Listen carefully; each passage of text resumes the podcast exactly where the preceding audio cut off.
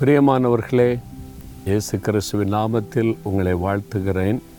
ரொம்ப அழகாக இருக்கிற இடம் குளம் பச்சை பசேரது அருமையான வயல்வெளிகள் தோட்டங்கள்.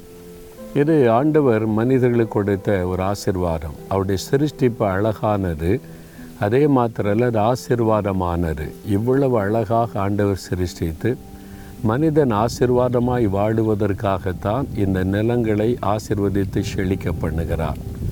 அதற்கு மழையை கொடுக்கிறார் அதற்காக குளங்கள் அதையெல்லாம் உருவாக்க செய்திருக்கிறார். இதெல்லாம் பெரிய ஆசிர்வாதம். ஆண்டவர் கொடுத்த இந்த இயற்கை வளங்களை பாதுகாக்க வேண்டியது நம்முடைய பொறுப்பு. அரசாங்கத்துடையது மட்டும் என்று நினைத்து விடாதபடி ஒவ்வொருவருமே நம்முடைய பங்கை சரியாக நாம் நிறைவேற்ற வேண்டும். அப்பொழுது அந்த ஆசிர்வாதம் தேவனால் நமக்கு கொடுக்கப்பட்ட ஆசிர்வாதத்தை நாம் அனுபவிக்கிறவர்களாக இருக்க முடியும். சரி. இந்த நாளில் இந்தியாவுக்கு ஒரு முக்கியமான நாள். என்ன தெரியுமா? இந்திய இராணுவ தினம் ஆர்மி டே நம்முடைய இந்திய தேசத்தினுடைய இராணுவம் மிகப்பெரிய ஒரு இராணுவம். லட்சக்கணக்கான பேர் இராணுவத்தில் பணி செய்கிறார்கள். எல்லையில் அவங்க பாதுகாப்பாக நிற்கிறாங்க. அவங்களுடைய பாதுகாப்பினால தான் இன்றைக்கு நாம் வந்து தேசத்துக்குள்ளே ஒரு பாதுகாப்பாக நிம்மதியான ஒரு வாழ்க்கை வாழுகிறோம்.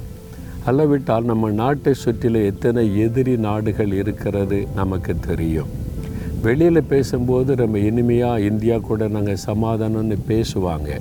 உள்ளுக்குள்ள அப்படி கிடையாது. இந்தியாவை டிஸ்டர்ப் பண்ணணும் இந்தியாவை பாதிப்புக்குள்ளாக்கணும் என்று சொல்லி கங்கணம் கட்டி கொண்டிருக்கிற தேசங்கள் நம்முடைய எல்லைகள் இருக்கிறது நமக்கு தெரியும். அப்போது நம்முடைய தேசத்துக்குள்ளே அவங்க நுழையாமல் இருக்க காரணம் இந்திய இராணுவம். அதில் நம்முடைய குடும்பத்தை சார்ந்தவங்க இருக்கிறாங்க நம்முடைய மக்கள் உயிரை பணைய வைத்து நிற்கிறாங்க. அப்போதைக்கு அப்போது அவங்க பாதுகாப்பின் நிமித்தமாய் உயிர் இழக்கிற சூழ்நிலைகளை நம்ம பார்க்கிறோம். தீவிரவாதிகளால் உண்டாகிற பாதிப்பு எதிர் நாட்டினர்னால் உண்டாகிற பாதிப்புகள். நாம் நம்முடைய இராணுவ வீரர்களுக்காக செபிக்க வேண்டும். அவர்களுக்கு குடும்பம் இருக்கிறது மனைவி பிள்ளைகள் இருக்கிறாங்க. அவங்க அதெல்லாம் பிரிந்து நாட்டுக்காக தியாகத்தோடு நிற்கிறாங்க. அவர்களுக்காக ஆண்டவரை துதித்து அவங்களுக்காக செபிக்கணும் நம்முடைய ஆண்டவருக்கு ஒரு அழகான பெயர் உண்டு. அவர் இராணுவங்களின் தேவன். வேறு புஸ்தத்தை எழுதப்பட்டிருக்கிறது அவர் இராணுவங்களின் தேவன். அவரே யுத்தம் பண்ணுகிறவர். ஏசாயா நாற்பத்தி ரெண்டாம் அதிகார பதிமூன்றாம் வசனத்தில் கத்தர் பராக்கிரமசாலியைப் போல புறப்பட்டு யுத்த வீரனைப் போல வைராக்கியம் உண்டு. முழங்கி கர்ச்சித்து தம்முடைய சத்துருக்களை மேற்கொள்ளுவார். ஆண்டவருக்கு சத்துரு இருக்கிறாங்க. சாத்தான் அவனுடைய சேனை. நம்மை தேவனுடைய பிள்ளைகளுக்கு விரோதமாக இந்த சேனை யுத்தம் பண்ணுகிறாரு. அப்போ கத்தர் இராணுவங்களின் தேவனாய் நின்று அவருக்கு ஒரு பெரிய சேனை இருக்கிற தேவ தூதர்கள் கோடானு கோடி தூதர்கள். அந்த சேனையோடு வந்து இந்த பொருளாத சத்துருவோடு யுத்தம் பண்ணி நம்மை பாதுகாக்கிறார். அவர் சேனைகளின் கத்தர் என்றும் அவரை குறித்து வேதத்திலே பார்க்கிறோம். அதனால் அப்படிப்பட்ட ஒரு தேவன் நமக்கு இருக்கிறதுனால ஆண்டவரை துதிக்கணும். அவருடைய சேனையினால் தான் நம்ம பாதுகாக்கப்பட்டு நிம்மதியான ஒரு வாழ்க்கை ஆவிக்குரிய வாழ்க்கையிலே வாழுகிறோம். நம்முடைய தேசம் என்று வரும்போது நம்முடைய இராணுவம். அதற்காக நம்ம எல்லா நாட்டுக்குமே இராணுவம் உண்டு. உலகத்தில் ஒரே ஒரு நாட்டுக்கு தான் இராணுவம் இல்லைன்றாங்க. சுவிட்சர்லாந்து தேசத்தில் இராணுவம் இல்லை வெறும் காவல்துறையினர் தான் உண்டு என்று.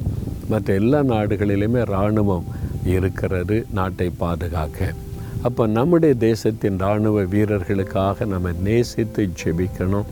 அவருடைய குடும்பம் அவருடைய பிள்ளைகள் எல்லாம் எல்லையில் இருக்கிற தன்னுடைய தகப்பன் தன்னுடைய கணவர்.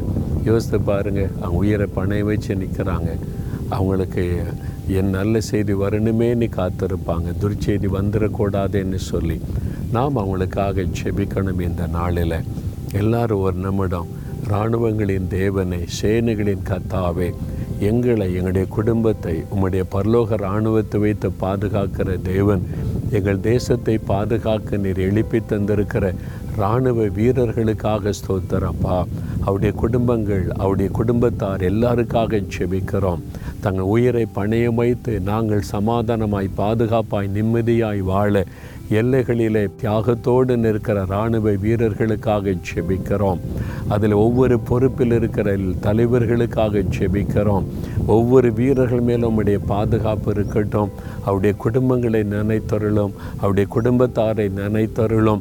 அவங்க மேலும் உடைய பாதுகாப்பின் கரம் இருந்து தேசத்துக்கு பாதுகாப்பாக இருக்கிற அவளை நீர் பாதுகாத்து நடத்தும்.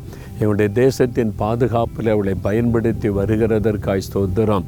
அது நிமித்தம் அவருடைய குடும்பம் பிள்ளை சந்ததி எல்லாம் ஆசிர்வதிக்கப்பட வேண்டும் என்று இயேசுவின் நாமத்தில் எங்களுடைய இராணுவ வீரர்களை அவருடைய குடும்பங்களை ஆசிர்வதித்து ஜெபிக்கிறோம்.